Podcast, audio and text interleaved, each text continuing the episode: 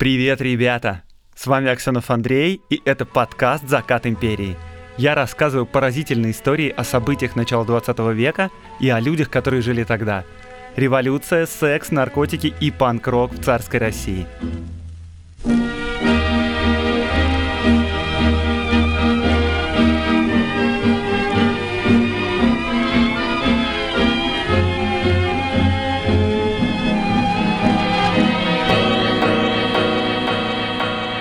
На календаре конец сентября, лето давно прошло. Самое время поговорить про летний отдых. Надеюсь, он у вас удался. Ладно, простите, не буду о грустном. Подкаст, как всегда, идет против трендов. Поговорим сегодня о том, что такое дача для городских жителей дореволюционной России. Чем занять себя летом? Кто самое униженное и страдающее существо на даче? Что круче, Малаховка или Куоккала? Как развлекались писатели и художники? Обо всем этом в свежем выпуске подкаста «Закат Империи». И, кстати, напоминаю вам о Патреоне. Если вы хотите помочь моему подкасту и помочь мне, или вообще каким-то образом выразить благодарность, помимо лайков и репостов, то можно жертвовать мне ежемесячно небольшую сумму, а там на Патреоне будут специально дополнительные материалы к каждому выпуску этого сезона. И всякие смешные штуки, которые происходят за сценой.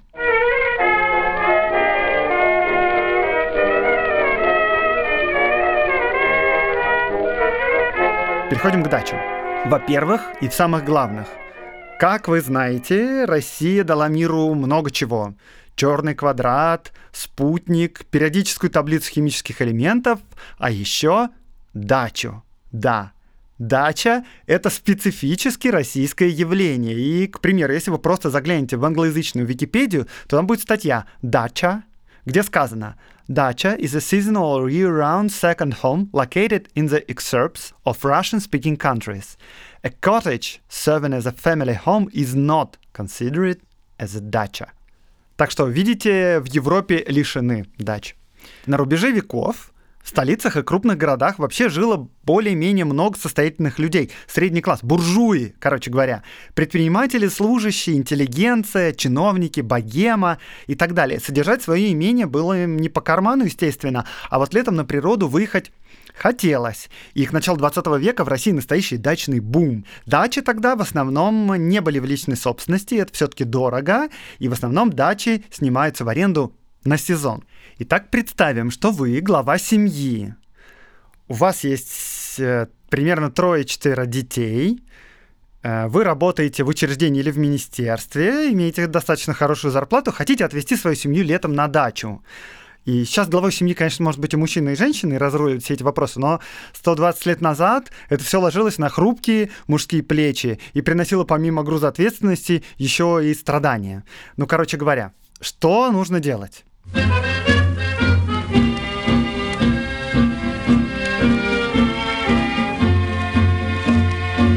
Сначала проглядите прессу. Объявления об аренде дач в журналах появлялись примерно с середины марта и исчезали где-то к концу мая. И вот вы подобрали парочку вариантов, что нужно сделать. Надо съездить на место, чтобы все проверить, естественно. На выходных вы садитесь на электричку, то есть э, на пригородный поезд, и едете за город, в одно из популярных мест, ну или в одно из доступных для вашего бюджета мест. И самые нетерпеливые уже в марте бродят по заснеженным поселкам в поисках съемного угла, и за это получили прозвище «грачи». А вот в мае уже прямо на станции вас встретят бойкие домовладельцы, и конкуренция потому что была нешуточная. Не все подают объявления в журналы, и реальный выбор гораздо богаче. При этом найти хороший дом — это большая удача. И поэтому многие горожане держат постоянную связь с одними и теми же домовладельцами, снимая у них одну и ту же дачу из года в год. Короче, вы не надеетесь только на объявление, садитесь там на месте на извозчика и едете посмотреть места, так сказать. Извозчик — это местный крестьянин, и по ходу движения он вам рассказывает о ценах, об условиях, но будьте внимательны, потому что, скорее всего, он будет вас вести к определенному адресу, потому что там живет его кум, который приплачивает крестьянину за каждого клиента. И вот вы, например, по дороге видите хорошенький домик, а крестьянин вам говорит: «Ой, тут хозяйка сварливая, и тут клопы водятся, не ведитесь на это, все проверяйте сами». Самые дорогие направления Вот какие. В Петербурге это, конечно, окрестности Павловска. Это Красное Село, Дудергов, Гатчина. Самое крупное дачное поселение – это Сиверская, это прямо дачная столица империи. А в Москве это будет Малаховка и Тарасовка. Там дача с обстановкой из пяти комнат стоит триста рублей за сезон. Это годовой заработок неквалифицированного рабочего. Это что-то вроде... ну, двести-двести пятьдесят тысяч рублей сейчас. И это себе могут позволить, конечно, чиновники прям высокого ранга, гвардейские офицеры. А направление подешевле — это Терриоки, то есть Зеленогорск сейчас, Боровичи. А в Москве можно проверить дачи в Косине, в Кускове, в Перове и в Химках. Вот дача в Боровичах, например, по Николаевской железной дороге с кухней и с ледником стоит восемьдесят рублей за сезон. То есть уже гораздо доступнее. Самые дешевые в начале двадцатого века это были дачи в районе Старой и Новой деревни и Удельной. Еще недорого можно было снять дачу в Луге. Даже было такое выражение «пьяная Луга». Там на десять тысяч жителей приходилось двадцать трактиров, и позволить себе отдых там могли даже квалифицированные рабочие. Ну и у рабочих, скажем, интересы соответствующие. В общем, с ценами мы разобрались. Что вы получите за эту цену? В хорошем поселке примерно ну, за сто, за сто пятьдесят рублей в сезон в стоимость дачи входит не только сам дом, но и сарай, кухня, ледник. Ледник – это заменитель холодильника тогдашний. Небольшая каморка, теплоизолированная сеном и опилками, и она наполнена льдом. Ну и там можно хранить молоко, другие скоропортящие продукты, мороженое. И рядом с домом у вас будет еще дровник с дровами для отопления в холодную погоду. В начале двадцатого века отдельный шик – это было проведение электричества, а также еще организованный досуг. В элитные дачные поселки приглашались оркестры и даже театры. Предполагалось наличие купален и трактиров. И вот если дача стоит от пятидесяти до ста рублей, то это одна-две комнаты с террасой. И терраса, кстати, это вообще must-have, обязательный элемент дачи. Ну и палисадничек. Те, кому эта сумма не по карману, могли поискать предложения не в дачных поселках, а в окрестных селах. Как правило, это была обычная крестьянская изба или даже часть избы. В совсем далеких деревнях такой отдых мог стоить пять рублей за сезон. А еще можно взять у дачников в субаренду комнату за десять-пятнадцать рублей. Притвимчивые финские и русские мужики довольно быстро поняли, куда ветер дует, и принялись переделывать свои избы, чтобы понравиться дачникам. Тут я цитирую. Они надстраивали верхние этажи, выводили на них балкончики, именовавшиеся террасами, пристраивали наружные лестницы, не жалели коньков и петушков. Ни одна комната не была одинаковой высоты с другой, но главную заботу составляли террасы. Мужики так привыкли слушать от нанимающих вопрос «а терраса есть?», что со свойственной русскому человеку практичностью немедленно начали городить террасы, где не попало. Пол на этой террасе скремел немилосердно. Сквозь щели между его досками проваливались ножки стульев, а дачи все-таки нанимали. Ну, в общем, вам, как представителю состоятельного семейства, такой вариант, конечно, не подходит. Мы, пожалуй, выберем не самый фешенебельный, но приличный вариант – в финской Куоккале, не на береговой линии, потому что там дороговато, а в отдалении. Четыре комнаты, терраса, ледник за сто двадцать рублей за сезон. Напоминаю, вы платите за сезон, можете жить хоть до ноября. Куоккала — это сейчас поселок Репино, ну и назван он так, потому что там жил Илья Репин. Ну и, как вы поняли уже, снимать на лето дачу было гораздо дешевле, чем квартиру в городе. Поэтому в мае вы отказываетесь от своей съемной квартиры в Петербурге и перебираетесь вместе со всей семьей на дачу. Мы тут представили, что вы успешный и достаточно обеспеченный гражданин начала двадцатого века вместе с семьей и даже, скорее всего, с большой семьей. И, кстати, у меня как раз подходящая рекламная пауза. Реклама. Сегодня я хочу порекомендовать вам подкаст «Большой папа». Это подкаст о том, как и чему учат предприниматели своих детей. В каждом выпуске к ведущей Анастасии Жигач приходит в гости предприниматель со своими детьми. То есть этот подкаст немножко про бизнес, но в основном это про воспитание и про педагогику, а иногда и про воспитание детей как бизнес-процесс. Самое интересное, что в записи подкаста участвуют и дети предпринимателей. Это получается иногда мило, а иногда неожиданно, но всегда интересно. И несмотря на то, что это, кстати, рекламный блог, я могу сказать, что мне самому подкаст очень понравился, потому что я тоже работаю с детьми. Если вы не знали, то я руководитель и вожатый детского лагеря. Так вот, интересно с этой точки зрения, как успешные и деловые люди воспитывают своих детей. Среди героев ай ти-предприниматели, рестораторы, блогеры. И как дружить со своими детьми? Как объяснить им, как устроен мир, как устроен бизнес? Что дети думают об этом мире и о своих родителях, предпринимателях или успешных людях? Какое образование выбрать для детей? Что делать с карманными деньгами? Каким заниматься спортом? Как сделать рок-группу с сыном?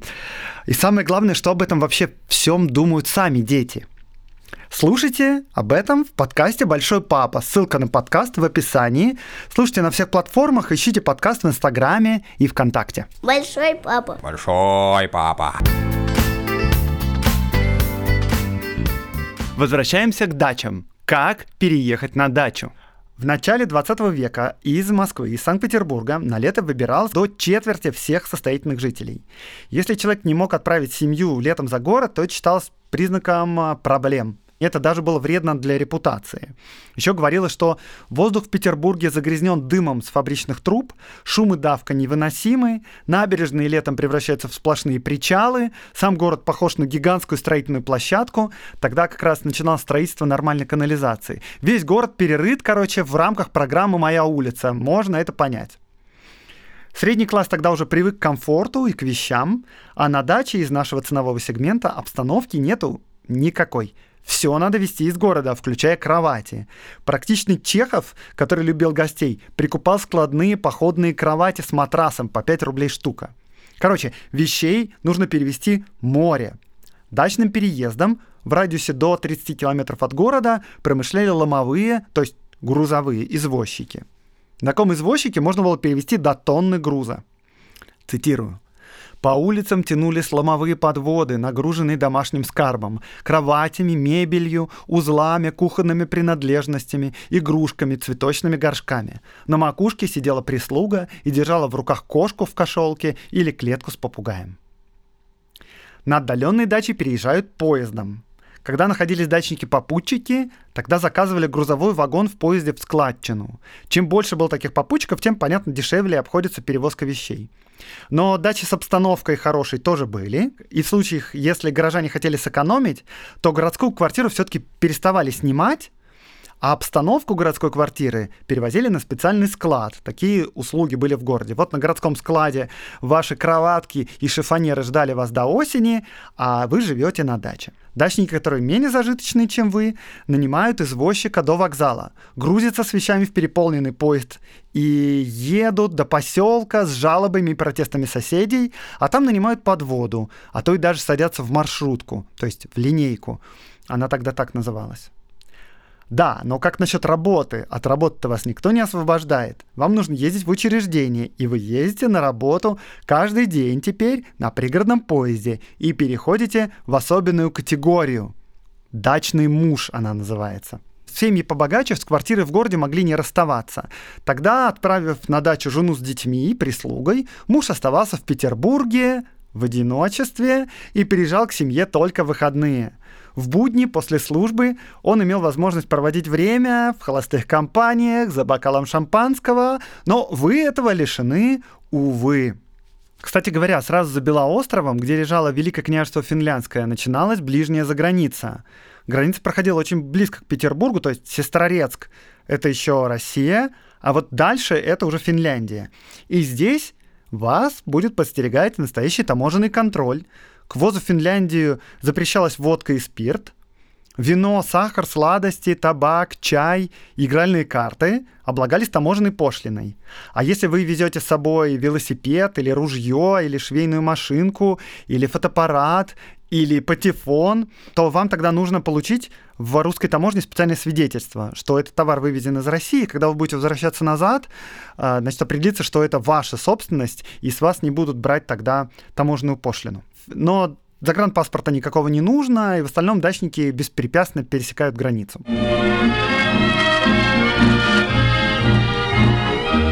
Кстати, дача — это место активной богемной жизни. На дачах пишутся известные картины и романы. Репин к концу девятнадцатого века безвылазно сидит на даче и принимает у себя всех известных художников, артистов, писателей. Чехов, известный любитель дач, постоянно зовет к себе гостей и угрожает расправами в случае отказа, ну и тому подобное. Кстати говоря, хочу вам порекомендовать подкаст «Изюм без булки», где как раз сейчас вышли эпизоды про Чукокколу. Чукоккола — это легендарная книга-альманах, созданная гостями писателя Корнея Чуковского на его даче в Куокколе, а название для него придумал как раз Репин. Послушайте это выпуски, другие тоже, можно послушать. Подкаст интересный, ссылка в описании. Вот, наконец-то вы переехали. Как устроена ваша жизнь? Начнем с главного, с еды.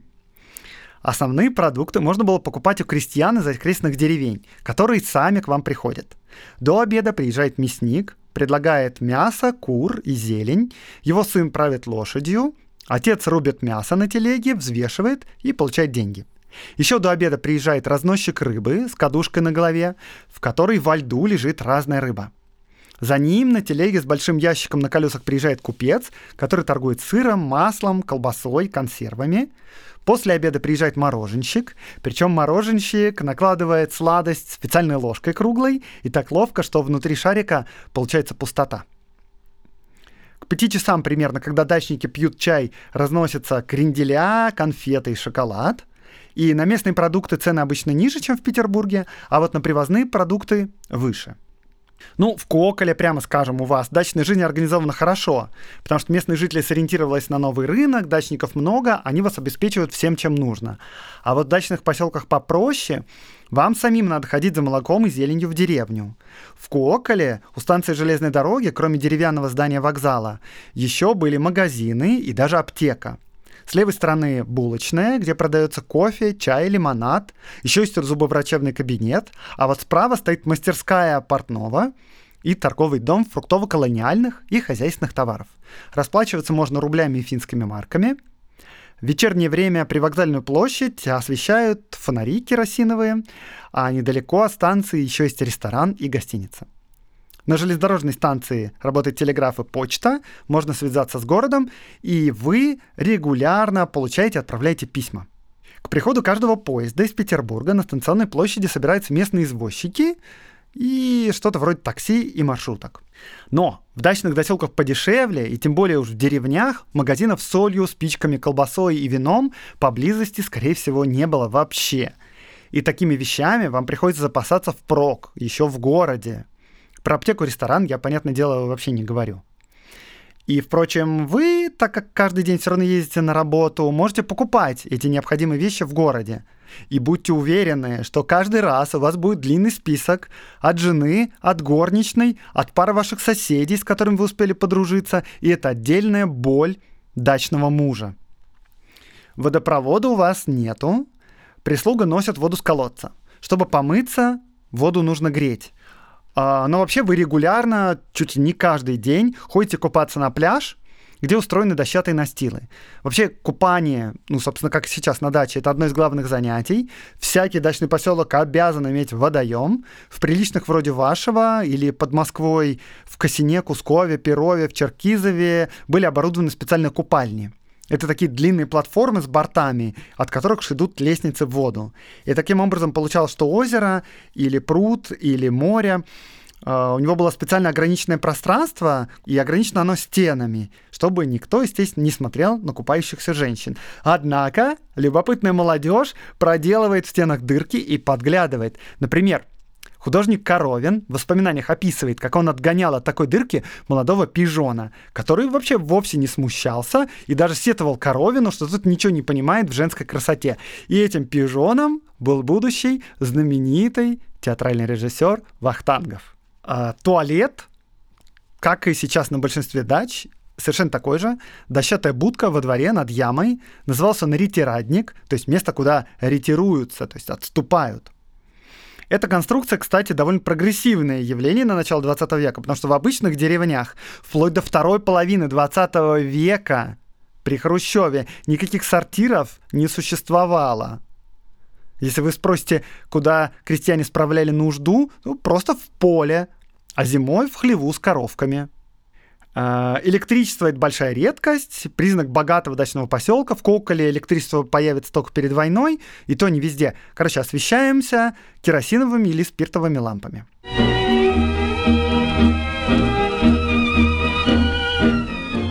Чем же занять себя на дачах? Ну, понятное дело, на дачах ничего не сажали, не пололи, не вскапывали, не опрыскивали и не устраивали теплицы. Самый максимум — это высадка цветов. Но это исключительно для фанатов. И если вы вообще всерьез задумаетесь, почему до сих пор на дачах у нас есть огороды, и почему для ваших родителей словосочетание «летний отдых» означает «полоть картошку», то ответ очень простой.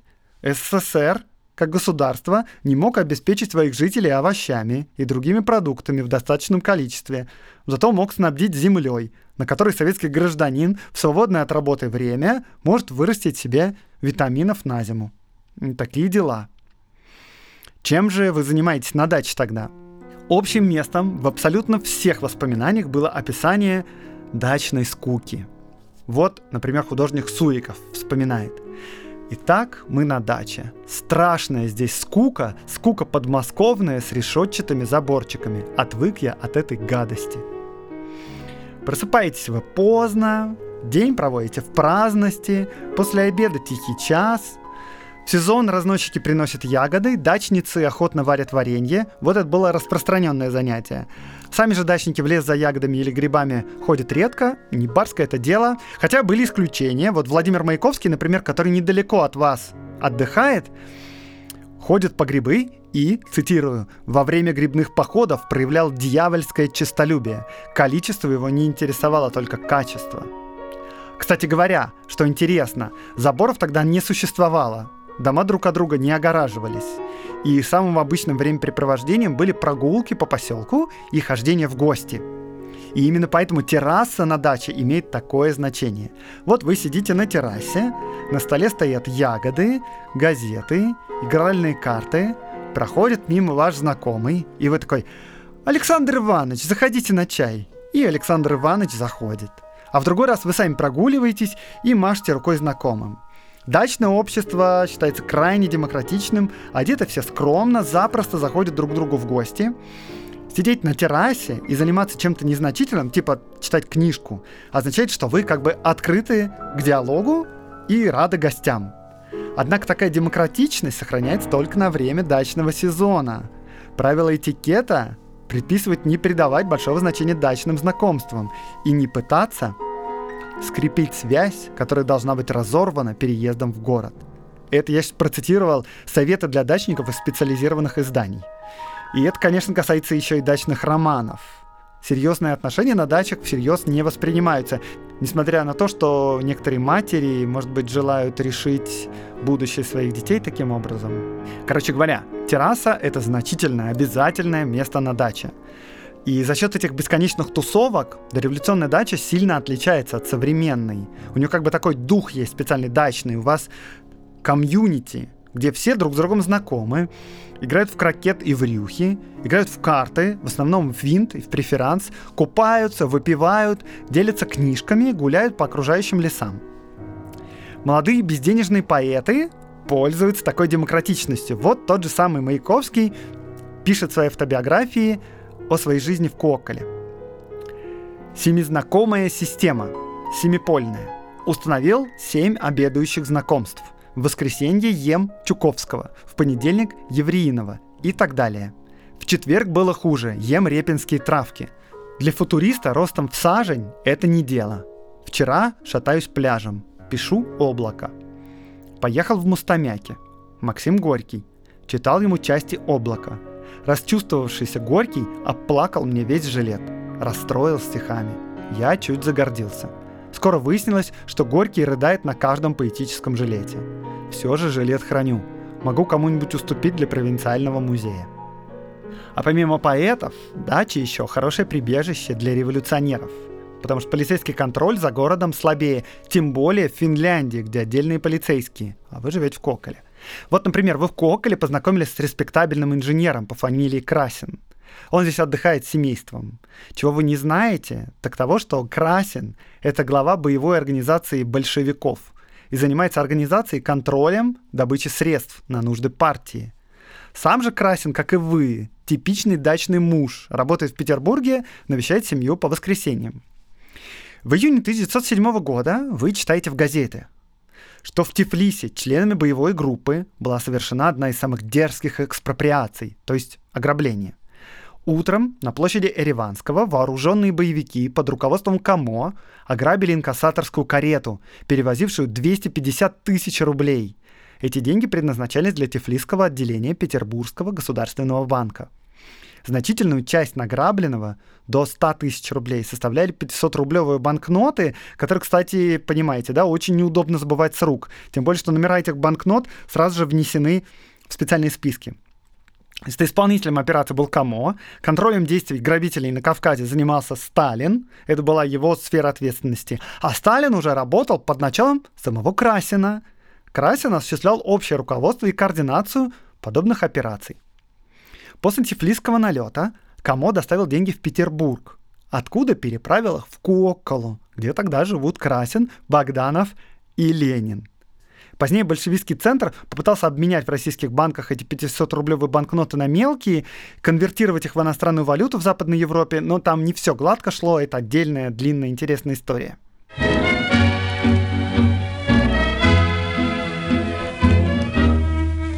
Значит, что еще по поводу дачного отдыха? Если бы у вас было побольше денег, можно было бы выбрать дачный поселок поэлитней, с организованными дневными развлечениями, а то вы скучаете. Например, в Лигово речка Лиговка была запружена, она образовала среди парка большой пруд, и в воскресенье в парк привлекает гуляющих хорошая музыка, потому что граф Шереметьев организовал симфонический оркестр. Этот оркестр выступает на плоту, этот плот отчаливает с музыкантами от берега, становится посреди пруда, начинается концерт. Вокруг все катаются на лодках, много народу слушает музыку, сидят на скамеечках или гуляют по прибрежным аллеям, прям-таки идиллия. Еще модное развлечение – это велосипед. Вообще типичный портрет дачника такой. Молодой человек, или даже девица, в легком костюме, в канатье, с велосипедом. Велосипедисты или циклисты, как их тогда называли, поначалу вызывали сильное раздражение. Особенное возмущение степенных дачных граждан вызывает чрезмерно, по понятиям того времени, обтягивающий наряд велосипедистов. А еще есть некоторые девицы, циклистки, которые вообще, о ужас, сменили юбку на штаны, и они вызывают еще больше негодования. Циклистов даже старались не приглашать к себе в гости наиболее добропорядочные семьи. Для того, чтобы известить их, возмутителей спокойствия с их стремительным передвижением и с их звонками, дачники даже иногда перекапывают канавами дороги.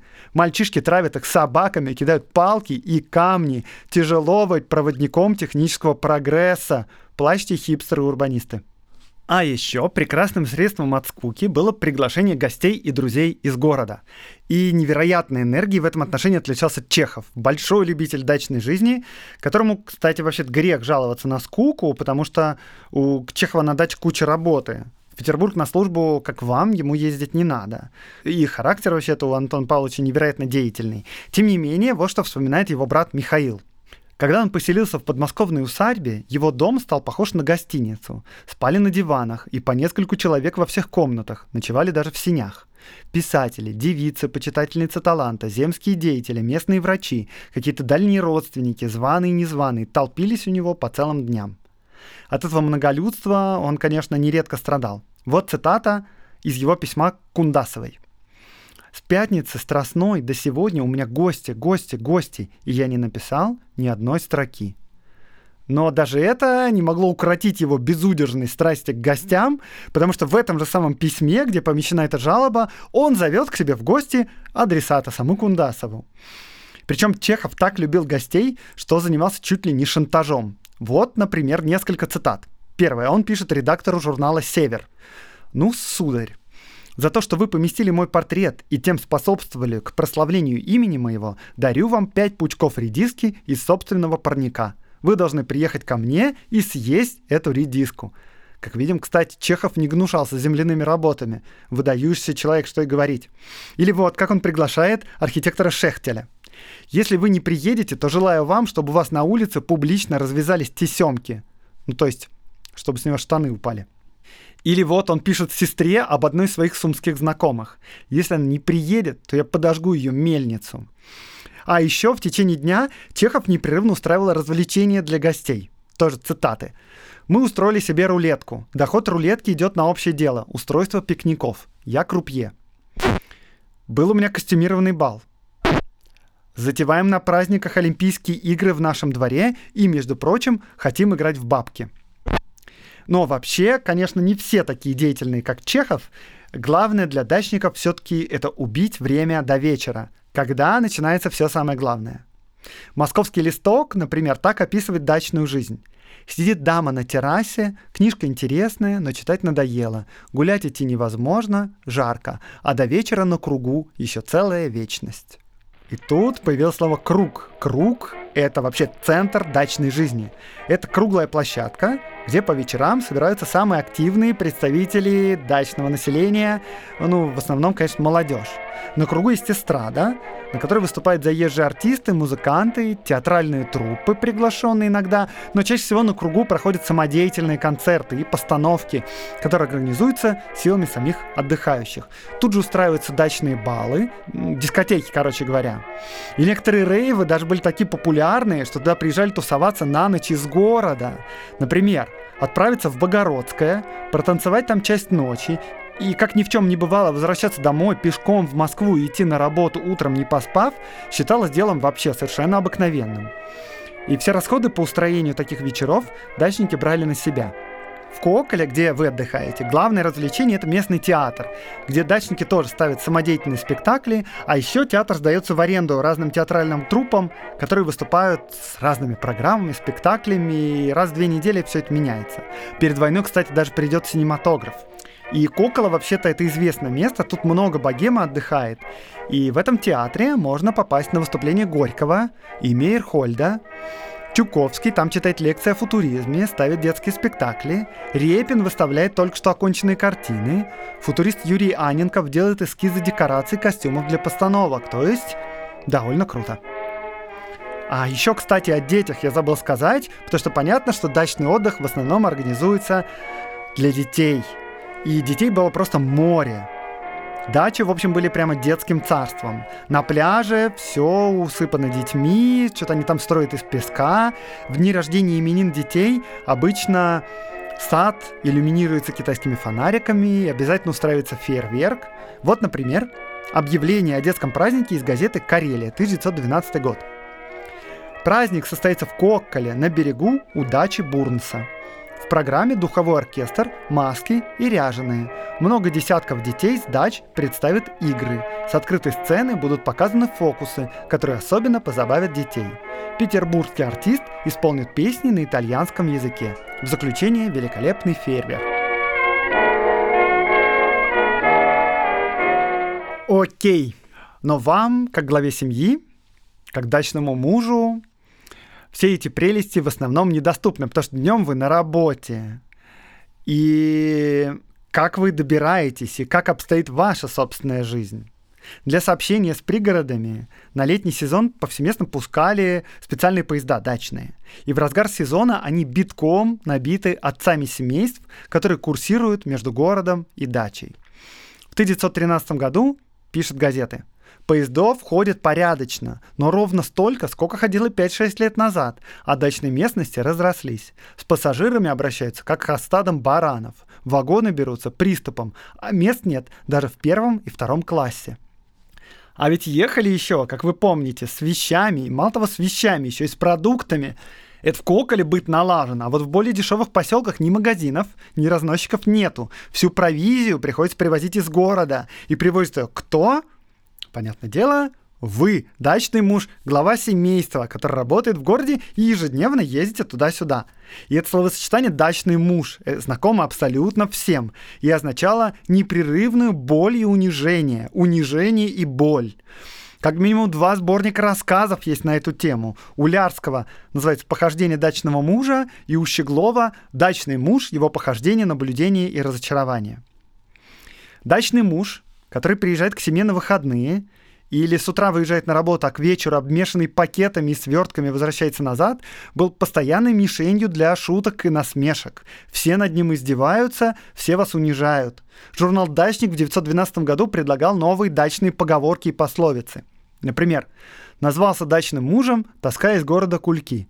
Или «Кто на даче не жевал, тот кульков не таскал». Были специальные описания дачной фауны.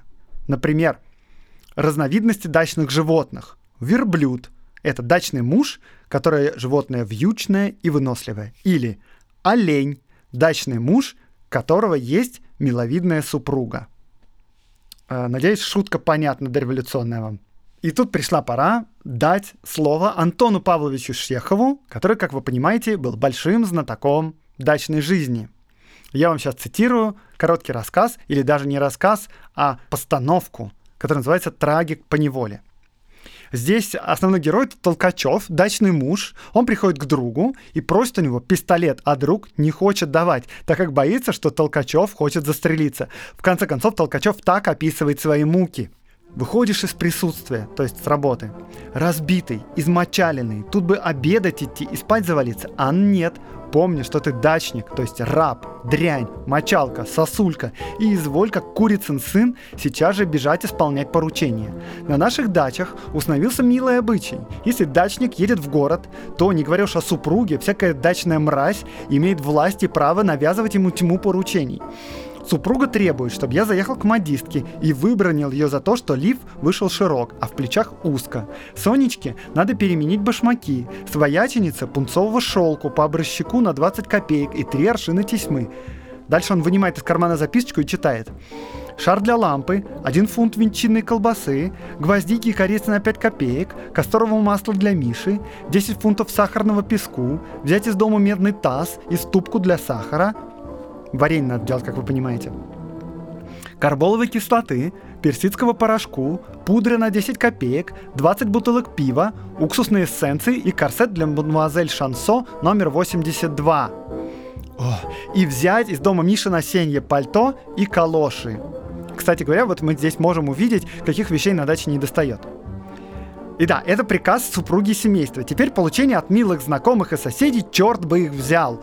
У Власиных завтра именинник Володя, ему нужен велосипед.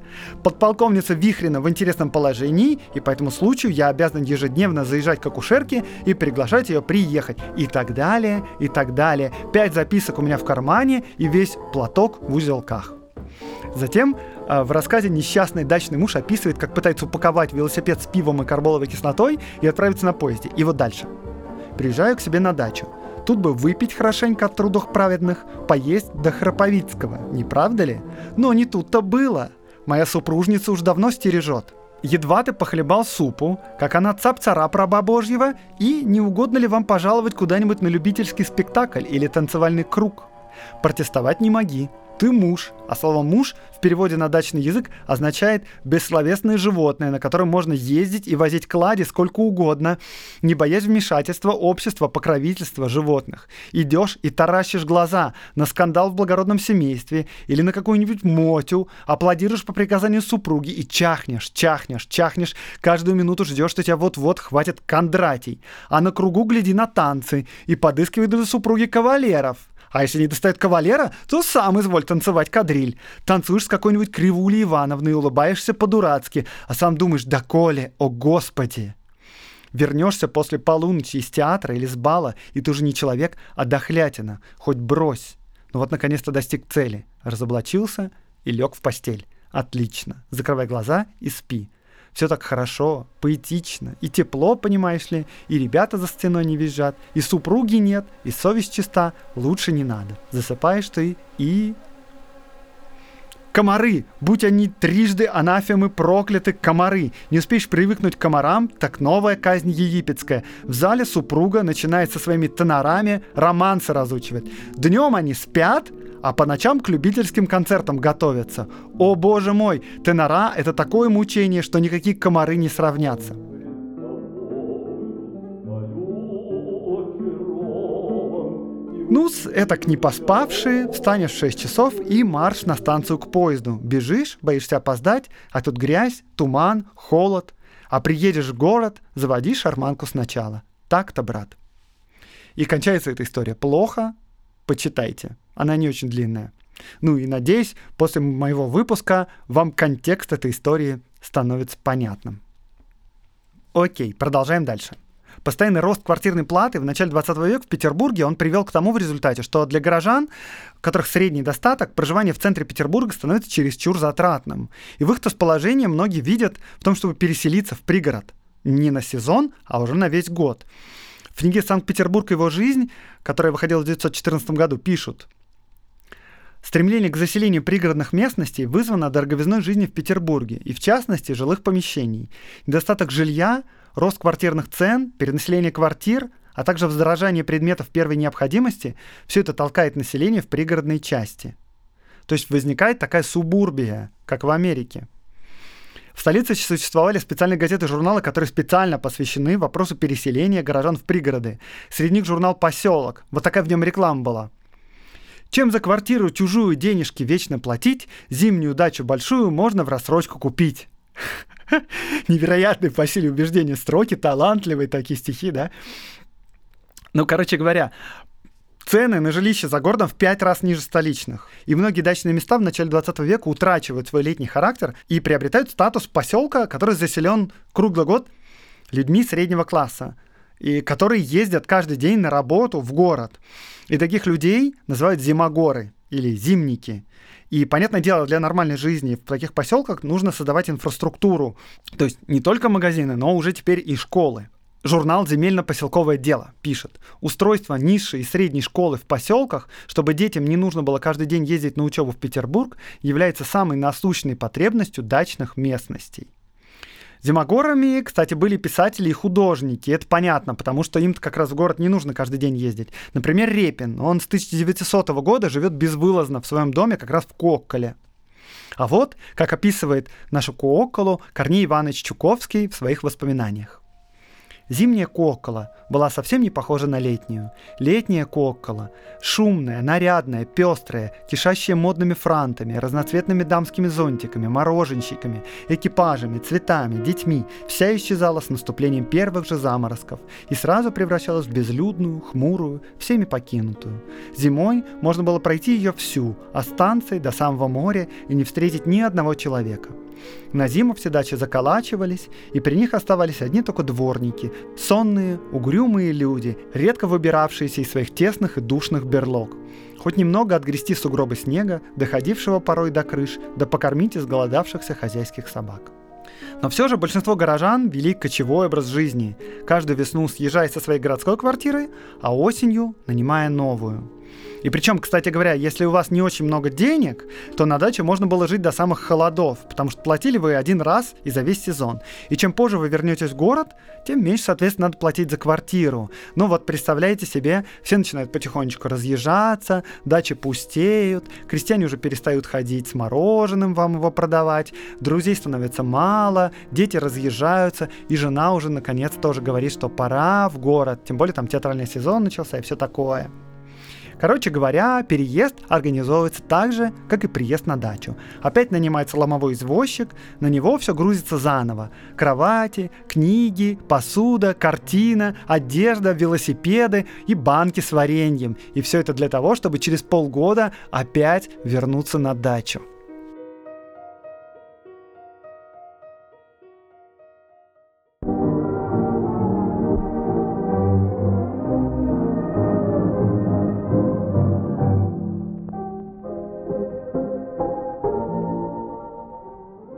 Это был подкаст «Закат Империи», и с вами Аксенов Андрей. Я рассказываю о людях, повлиявших на нашу страну, о событиях, которые не так просты, как кажутся, о том, чего нет в учебниках истории.